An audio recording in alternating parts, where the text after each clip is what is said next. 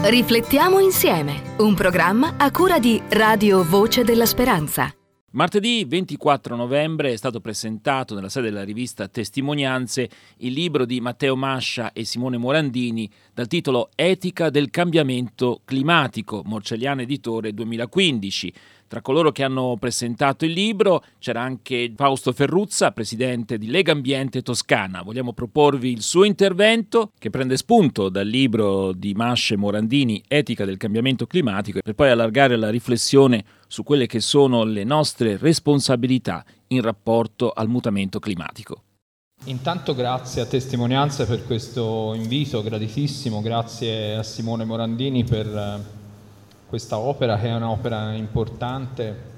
Matteo Mascia l'abbiamo conosciuto a Nuovo Modo a, ad ottobre, abbiamo avuto la possibilità nel panel ambiente e clima in quell'occasione di approfondire alcuni temi che erano sicuramente parte della riflessione di quei capitoli che ha curato Matteo.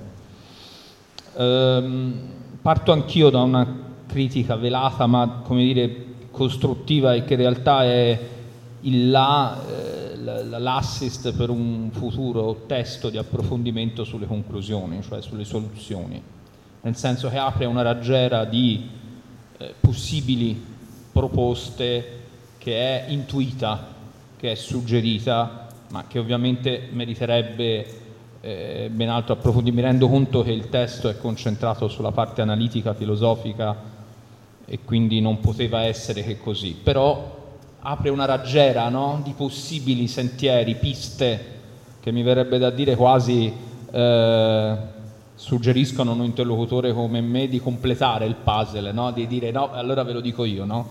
eh, perdonatemi la, eh, la franchezza. Ehm, intanto um, una, una, nota, il testo, il libro dà per scontato che si sia ancora a tempo. Eh, ci sono due passaggi in cui esplicitamente gli autori eh, postulano il bivio, la consistenza etica del bivio. Siamo forse, aggiungo io, ancora in grado di ribaltare e interdire il modello di sviluppo che ci ha condotto alla catastrofe che stiamo vivendo.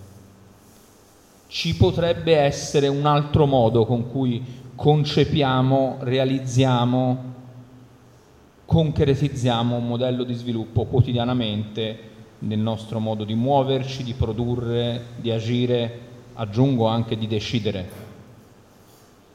Allora, in letteratura, nella comunità eh, scientifica, ma anche nel mondo ambientalista, ci sono ormai molti che ritengono che il punto di non ritorno l'abbiamo già superato. Questo per eh, onestà intellettuale lo dico, non perché io appartenga alla categoria dei catastrofisti, poi do alla fine invece una cosa che condivido molto dell'opzione scelta da Morandini e da Mascia.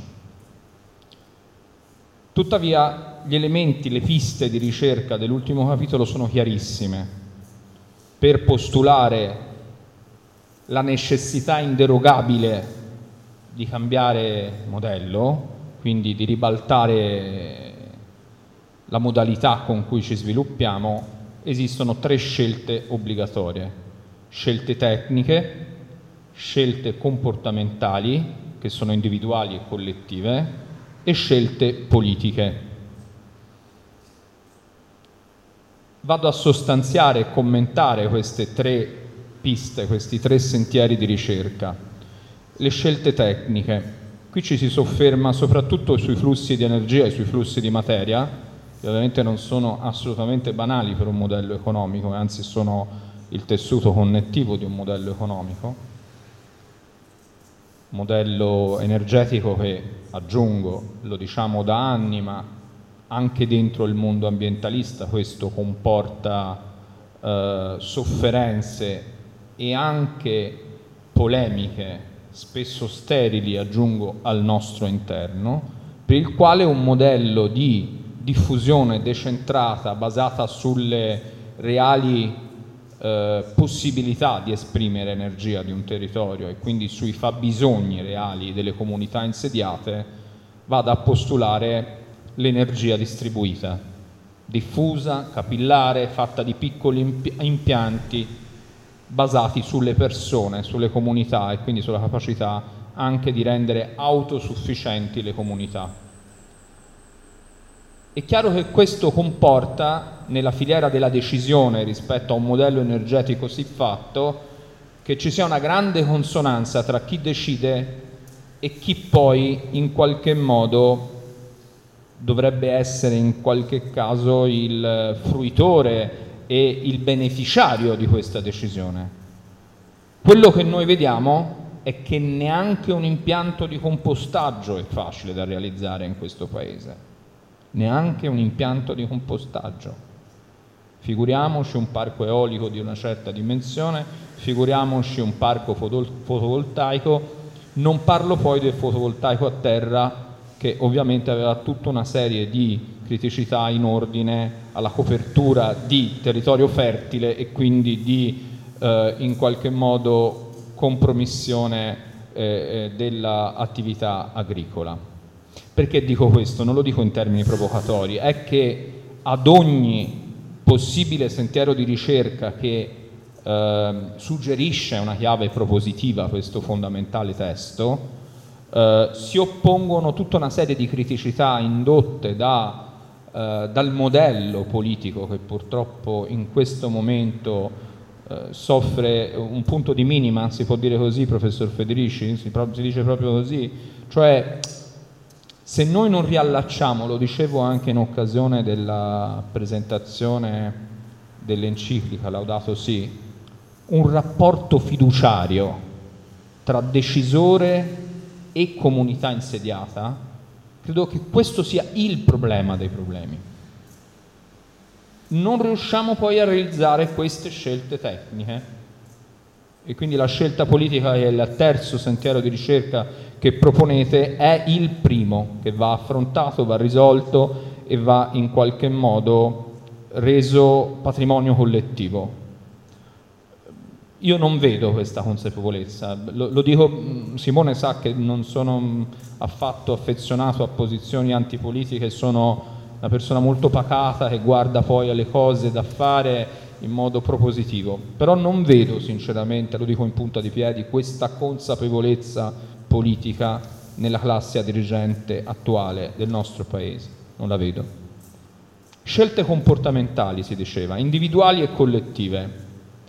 Qui aggiungo che il tema è il paradigma tecnocratico di cui Papa Francesco eh, mette al capitolo terzo e quarto, sono i nodi centrali della discussione analitica di Laudato Si, e il cuore del problema è attaccare la prevalenza assoluta, debordante, potente della tecnica sull'etica, um, sull'etica umana e su, come dire, la dignità della biosfera, io la chiamo così, la dignità della, degli ecosistemi e quindi della biosfera.